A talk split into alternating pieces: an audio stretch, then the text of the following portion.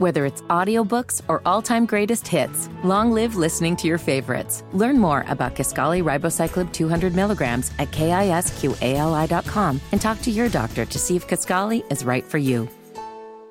Good morning. It is Thursday, June 22nd. It is six minutes after nine. You're listening to Kendall and Casey on 93 WIBC. Thank you for joining us this morning.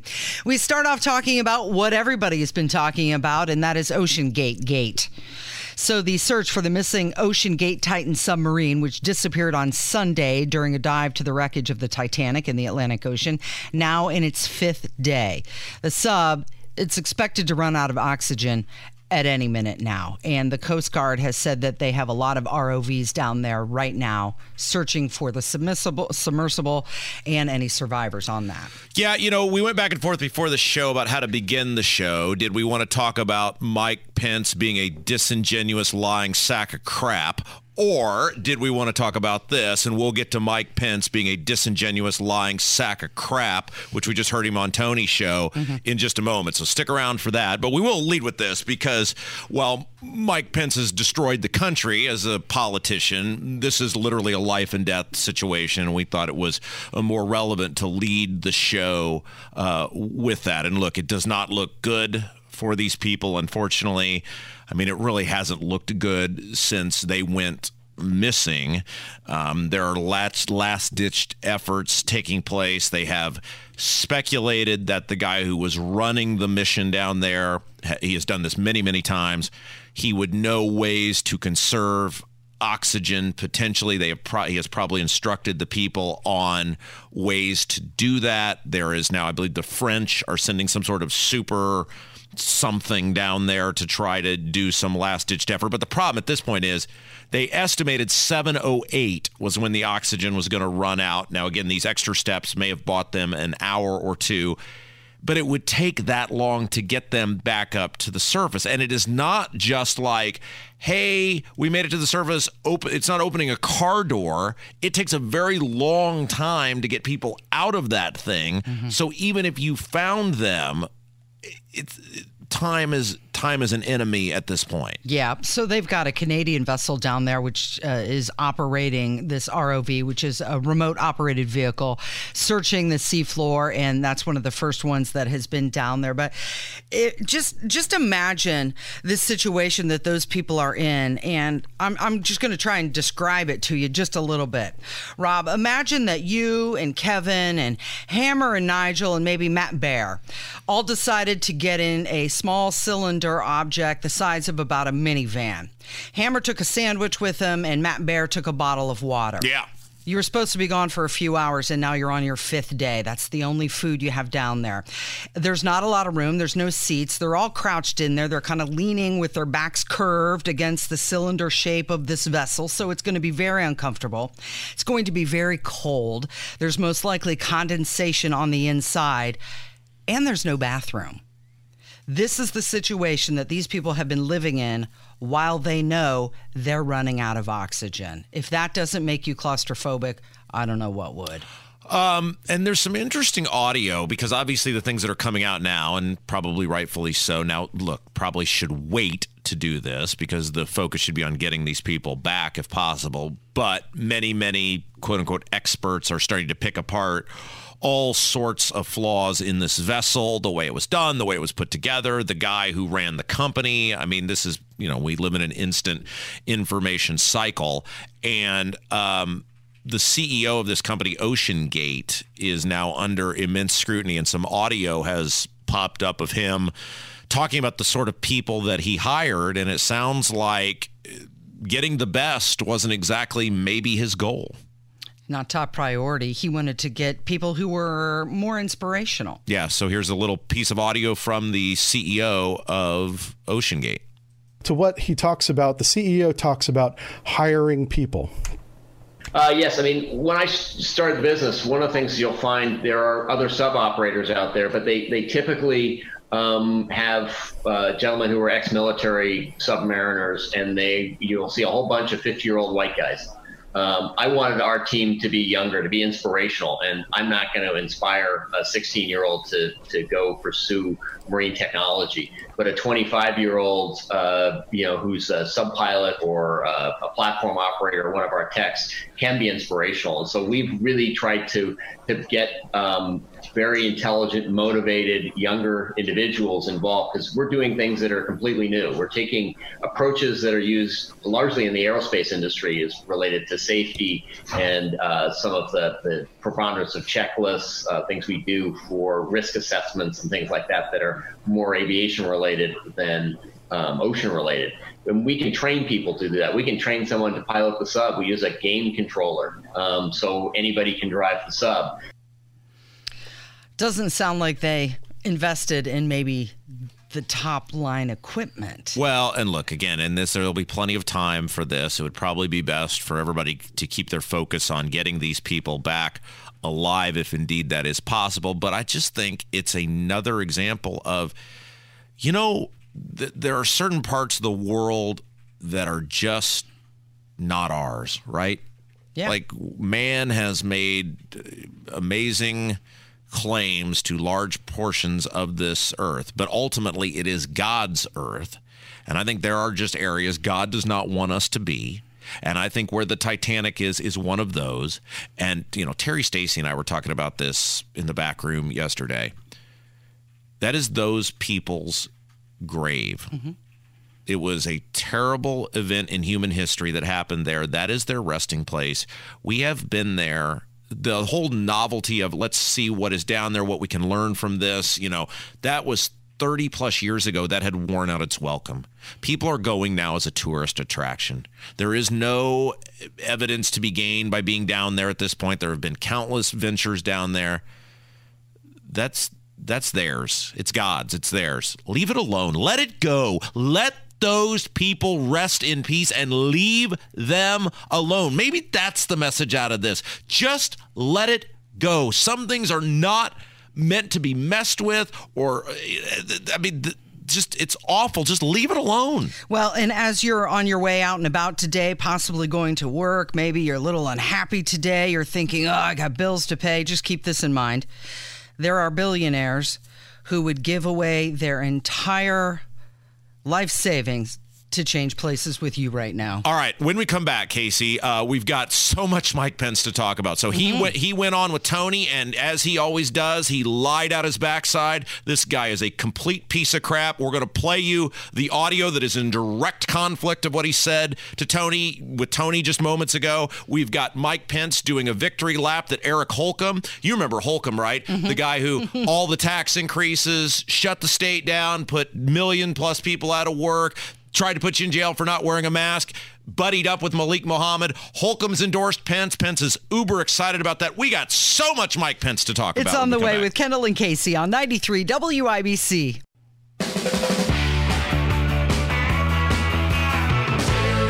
Allergic to personal scandal. That's how Eric Holcomb described Mike Pence. Eric Holcomb has endorsed Mike Pence for president in 24. It's the highest profile Republican endorsement that Pence's campaign has received to date. Eric Holcomb said that Pence is honest, he has integrity. and that he is allergic to personal scandal. Oh my gosh. If you want to talk about two complete zeros who totally deserve each other, it would be Mike Pence and Eric Holcomb. Because if you talk about the two individuals who have grown government, both in cost and in scope in the history of this state, it would be Eric Holcomb number one, and he learned from the best, Mike Pence number two. Two absolute total losers who did not keep their word to the taxpayers of this state and the voters of this state of what they promised to do the first time they ran for governor. Those guys put them right there together. And remember, when you're voting for president, if you vote for now, it won't matter by the time it gets here, but if you're voting for Mike Pence, you are voting for Eric Holcomb because those two guys are joined at the hip. Okay, so Eric Holcomb issued this statement and it says, I've known Mike Pence for decades. Throughout the years, he's remained an honest. He's remained as honest as the day is long. Never once has he sacrificed an ounce of integrity and service to our state, nation as congressman, governor, or vice president. And And Pence is so excited. Pence is so, could not be more excited to have, he sent out a big press release to have the endorsement of the guy who shut the state down, the guy who tried to put you in jail for not wearing a mask, the guy who's raised more taxes than we we can count at this point, the guy who uh, called peaceful people who wanted their jobs back human petri dishes, while Malik Muhammad was a noble protester. That's who Mike Pence thinks is great. That's who support Mike Pence is proud to have. These, I am so glad Holcomb did this so that everybody can see once again who Mike Pence is, the sort of people he pals around with, and the sort of president he would be. They're the same picture. They're the same. as one Hoosier governor to another, I look forward to supporting him as the weeks and months ahead unfold. And then Mike Pence replied and he said, Karen and I are truly humbled by Governor Holcomb's endorsement. Well, like he expected it, right? That was his lieutenant governor. And I was asking uh, Jim Merritt um, about this, and he said that he was really surprised that Eric Holcomb didn't go to Iowa with Mike Pence, introduce him at rallies, and be there to support him. And I mentioned, well, Eric Holcomb was out of the country at the time. He couldn't do that. Think about the damage Eric Holcomb has done to regular people in the seven, six and a half years now that he has been governor. And think about what you have to be as a person to be elated to have the support of the guy who did all that damage and would 100% do it again. Eric Holcomb is not sorry for anything that he did during COVID. Eric Holcomb is not sorry for any of the taxes that he has raised on regular that have crushed regular people. The condition of this state right now sucks, Casey. And it is the fault of Eric Holcomb because he is the face and the voice and the leader of the Republican Party. And look, again, shouldn't surprise anyone because Holcomb learned it from Mike Pence.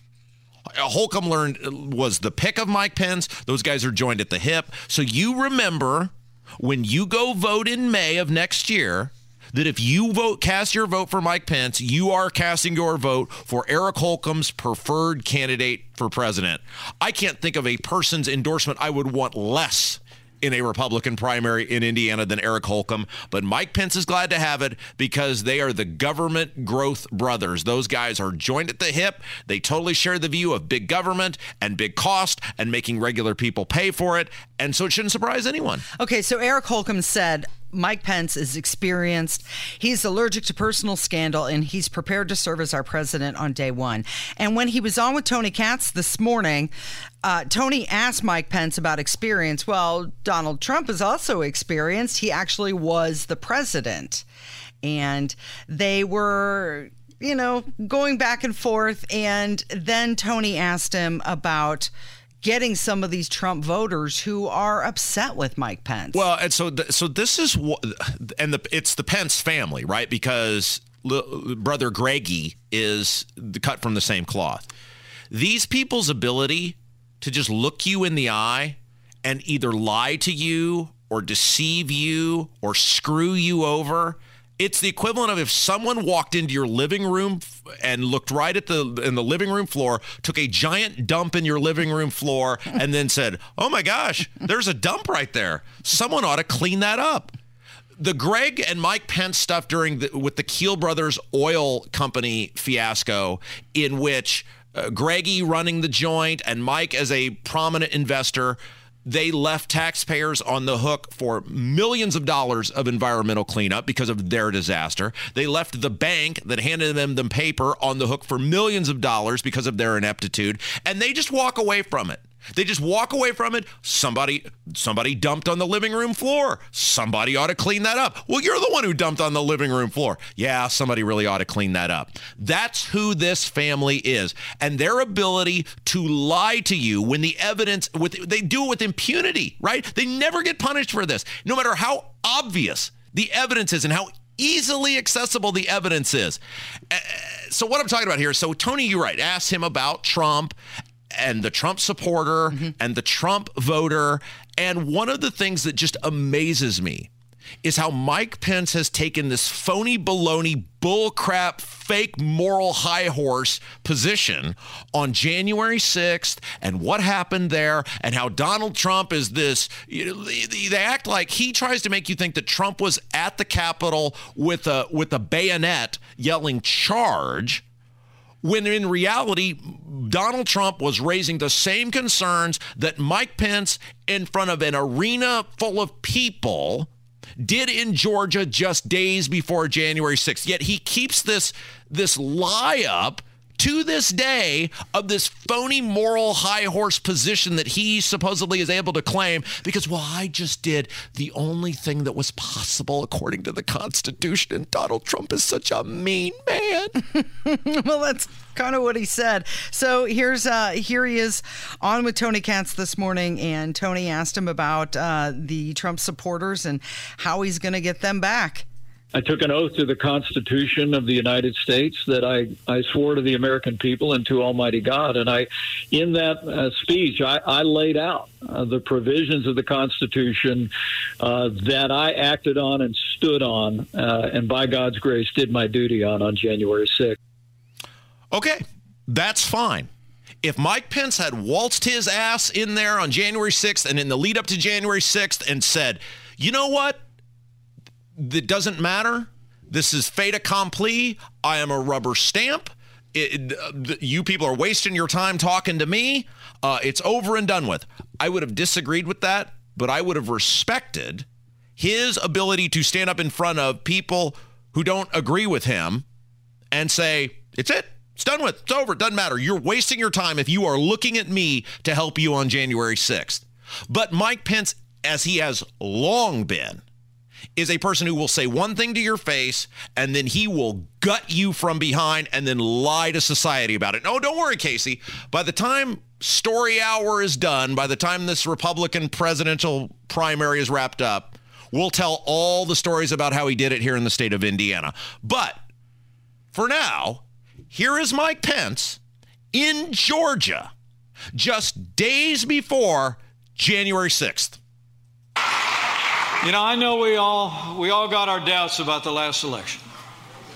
And I want to assure you, I share the concerns of millions of Americans about voting irregularities. Oh.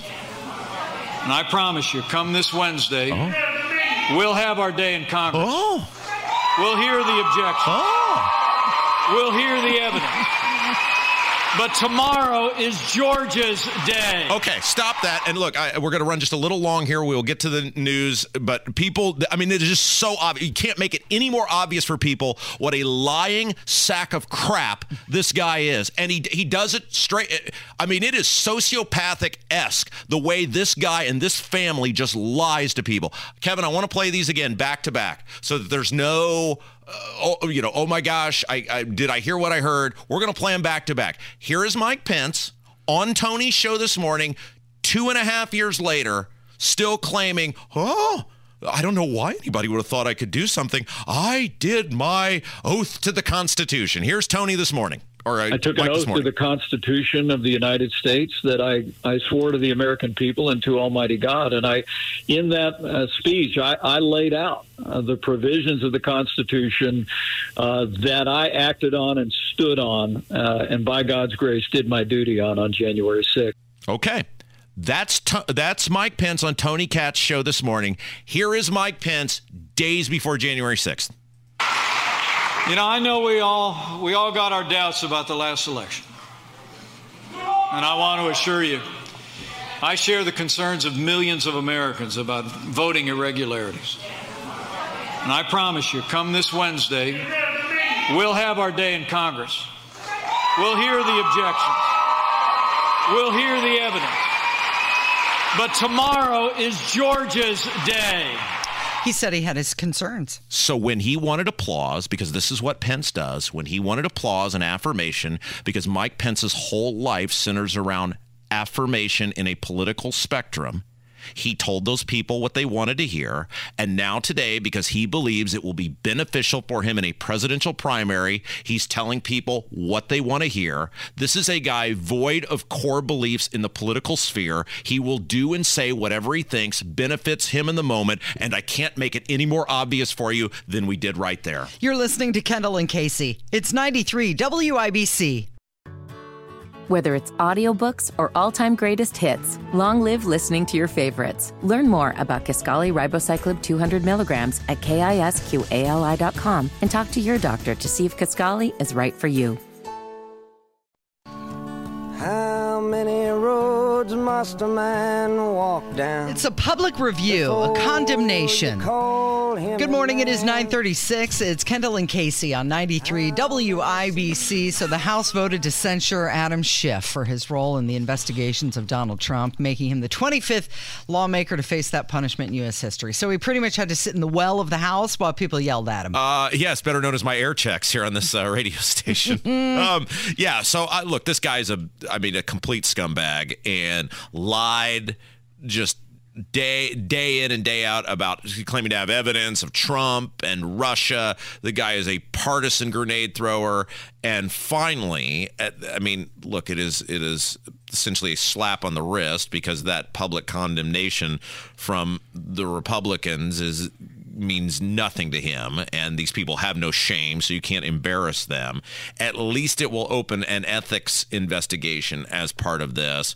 But my goodness, you have a high ranking member of the Intelligence Committee who was just lying to the American and knew he was lying. Said he, oh, I have the evidence. You know, it wasn't the thing like it's right here in this drawer or whatever. And of course, there was no evidence because Trump didn't collude with the Russians. The Durham report 100% proved that. I know we're to get to Durham here later on in the in the show, but I mean, just what a complete piece of garbage. Well, it's an abuse of power, right? Because he was the chairperson of the House Intelligence Committee and he was using it as a political war and lying to the American people based on information that he said he saw nobody else saw. Yeah, nobody, nobody else had it. Falsehoods, wait, misrepresentation, abuse of information. It, it, it is. It was. Yeah, you're 100 percent right. It is another example of the government, the Democrats, the left, weaponizing their positions of power against in this case, Donald Trump, in order to try to win an election. And look, by and large, they have been pretty darn successful at it. When you look at where Trump is now and what he's facing and the things he's going through, and the fact that they kept this narrative up before that for all four years he was president they i mean they lied right there's no the durham report definitively proves not that anybody didn't know it already the guy lied Adam Schiff lied. The Democrats lied. Hillary made up a report. They doctored and invented a report, and the media, because they are stooge idiot lapdogs, sold it. Parroted the thing for four years. It mm-hmm. worked. Everything, and this is what should bother people more than anything. These shenanigans keep working. Well, I think there was a lot of drama that we need to get through. And let's start off with Lauren Boebert. But you know what? Before before we get into that, this is the second time they tried to do this. Yes, the yes, the first time they did it, they had a fine in there and because again, Republicans are very weak people who believe in treating the Democrats differently than they treat them. Well, I'm not, I don't know about that. We can't do that. So they had to pull the thing. Mm-hmm. And then they brought it back without the fine. And this finally got passed. Right. Okay. So uh, we start off with Lauren, Lauren Boebert. She's just ripping him apart and mentions, I believe this is the, the clip, what should be on his tombstone. If Adam Schiff has a shred of human decency left, he would resign from Congress in disgrace. His tombstone should read of his failed career in Congress and should be one word liar. Hmm. I yield back. There you go. She's sassy. She she is sassy, and she was actually getting in a fight with Marjorie Taylor yeah, Greene. Boebert and Large Marge were going at it, and we'll get into that later in the show. But then there's this uh, Democrat Bennie Thompson. He says Republicans are targeting Schiff because he's everything they wish he could be. These attempts to censor Adam have been orchestrated to distract, but no one is fooled. Extreme mega Republicans are targeting Adam because he's everything they wish they could be. Mm. He's tough, he's principled, and he's effective. and he lied to you for three years. Not so principled, huh? Okay, and then we've got this other rep, Mike Quigley. He says it's because Schiff is better at debate. That's why they're targeting him.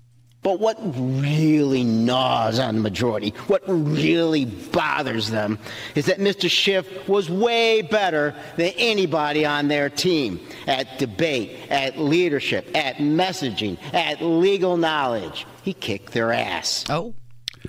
There's a famous line in the movie Liar Liar with Jim Carrey where he's talking to his son and obviously the premise of the movie is he can't tell a lie. And so his son goes, "My teacher tells me beauty is on the inside." And Jim Carrey looks at him and goes, that's just something ugly people say. and this is these like this is it, right? Like these are the real beauty is on the inside when they're trying to like make up all of these reasons that the Republicans are censoring Adam Schiff. Oh, he's too charismatic. He's too good of a debater. He's a thorn in their side. No, the guy's a liar and an a-hole and was on the intelligence committee making up stories about foreign countries being involved and conspiring with the sitting president of the United States. That's why he's getting censured. Well, and because he's on that committee, he can say that, well, these are classified documents. You can't see them. You don't have the Right. authority to see them. Only I can see them. And that just perpetuates the whole lie. Okay. Well, he finally had a chance to speak for himself. To my Republican colleagues who introduced this resolution, I thank you. You honor me with your enmity. You flatter me with this falsehood. You, who are the authors of a big lie about the last election, must condemn the truth tellers, and I stand proudly before you. So this actually, in the most bizarro world way, is working out for him because he's fundraising because he's trying to get Dianne Feinstein's seat.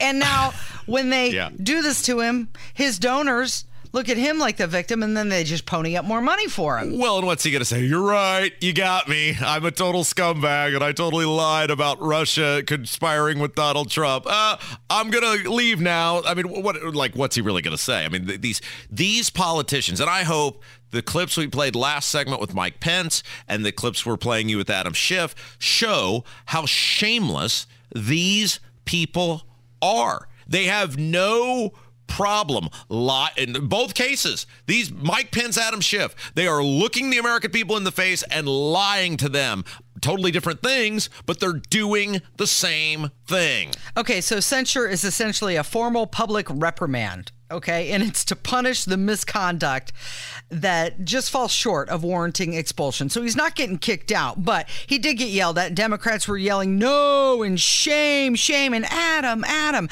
But here it is Kevin McCarthy announcing that they have censured Adam Schiff. By its adoption of House Resolution 521, the House has resolved that the House of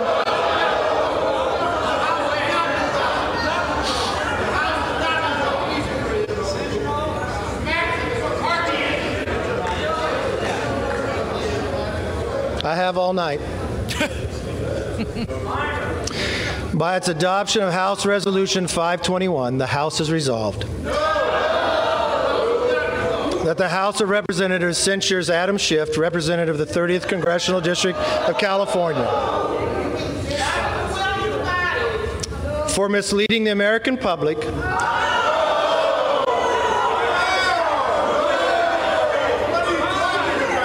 are you talking about And for, and for conduct unbecoming of an elected member of the House of Representatives. Their represent- yep all right It is unbecoming. yeah, so let's take a break. When we come back, Merritt's going to join us. We're going to ask him about Holcomb's refusal to endorse Suzanne Crouch. All right, it's Kendall and Casey on 93 WIBC. Whether it's audiobooks or all-time greatest hits, long live listening to your favorites. Learn more about Kisqali Ribociclib 200 milligrams at kisqali.com and talk to your doctor to see if Kisqali is right for you.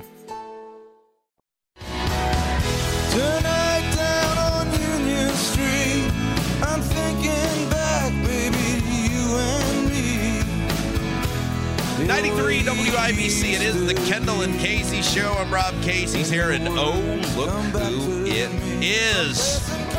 Spent 30 years in the Indiana Senate, and now he spends his time with us. What a raw deal he got. Former State Senator Jim Merritt. How are you, my friend? Good morning, Robert. You could say a raw deal for a good portion of his life with that resume. Yeah, the way he- you lined it up like that. Sorry, Jim. I'm so proud. Mer- Merritt's life, he was on a just a, he was cruising into the sunset, a beautiful life, and then he met me, and it's, well, it's ever been the same. Well, all my ambitions are gone. Well, I, I understand. Salted away by knowing Robert Kim- Kendall. Uh, all right. Jim, let's start with uh, your former friend. I did ruin this relationship for you, and that is the, with the governor of the state of Indiana.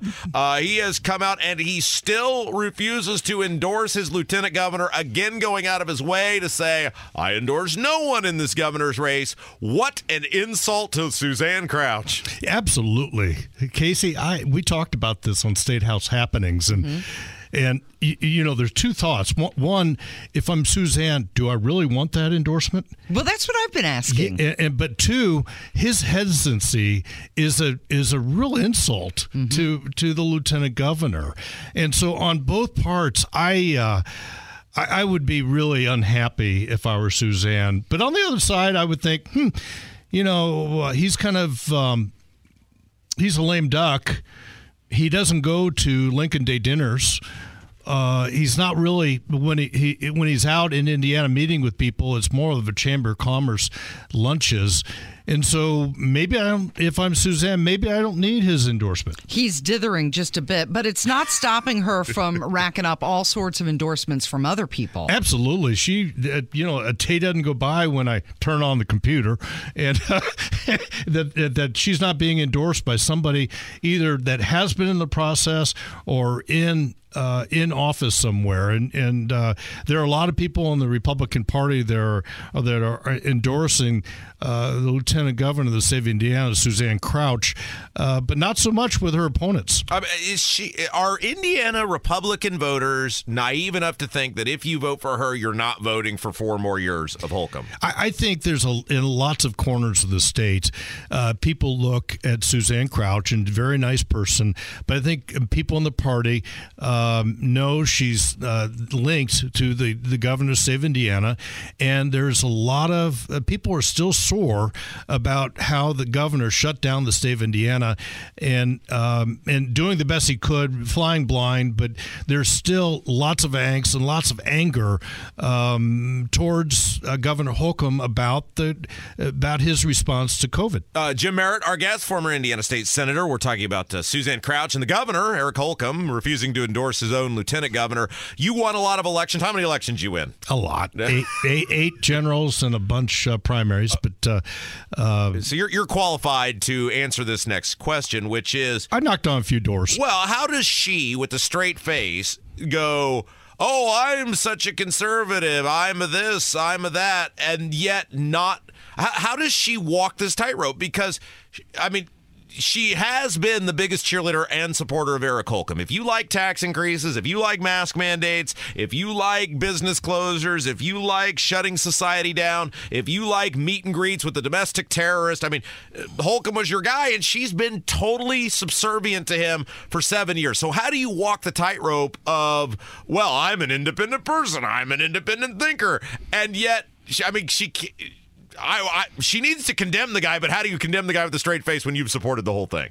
Well, you you blow by it, you blur it, you um, uh, you do what what she's doing is she has the endorsements of everybody but uh, the governor, and and so, as- so I mean, all the all the goons that support him. I mean, that's Mm-hmm. what that's what these endorsement lists she rolls out are. Like, I chuckle every time I get one of those. Mm-hmm. Oh, another establishment swamp creature supports you, but yeah, Suzanne, tell us how conservative you are. Yes, and and, and it, it's very difficult for Suzanne because, you know, Lieutenant Governor's office. She she manages these offices, this, these arms of state government, but she really does. She has no ability right now to prove herself, and that's why Casey. I just don't understand why these three governor candidates haven't, in the last six months or so, come forward and said, "This is what I believe." Okay, so you say these three candidates. Well, there's more than three, but we're talking about the Republican side of things. I've seen a lot from Mike Braun making a lot of moves in the Senate, almost like he's trying to build his resume before he comes back home. Yeah, he's building his resume to be a U.S. senator. He already is running one. for governor. Right, exactly. So what I've always said is, Mike Braun, come home. Mm. Uh, leave the U.S. Senate. If you want to be governor of the state of Indiana, come home, resign. Uh, probably uh, the governor probably put Banks in there because he's the one that picks the next U.S. senator if there's a an appointment.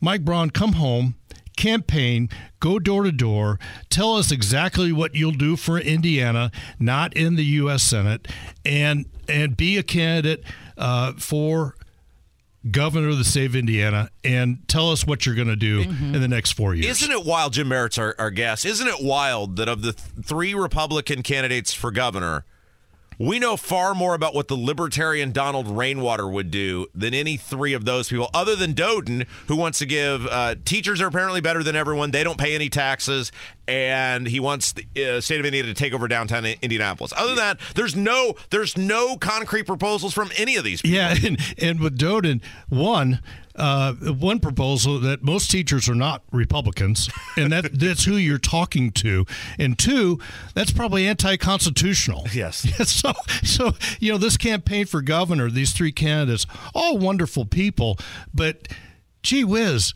Tell us what you feel. Tell, tell us where we're going, and uh, tell and, and with Suzanne, tell us how you're not like Eric Holcomb.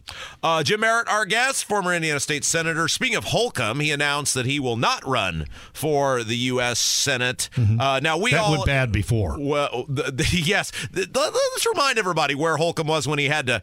Uh, the one time in life he had to stand on his own two feet, and he didn't get to be a butt sniffer and a toady and a lackey. Uh, Jim, he was. Uh, the, the, the governor was the the, uh, Republican chairman of the state of Indiana, Uh-huh. and then he was a candidate for.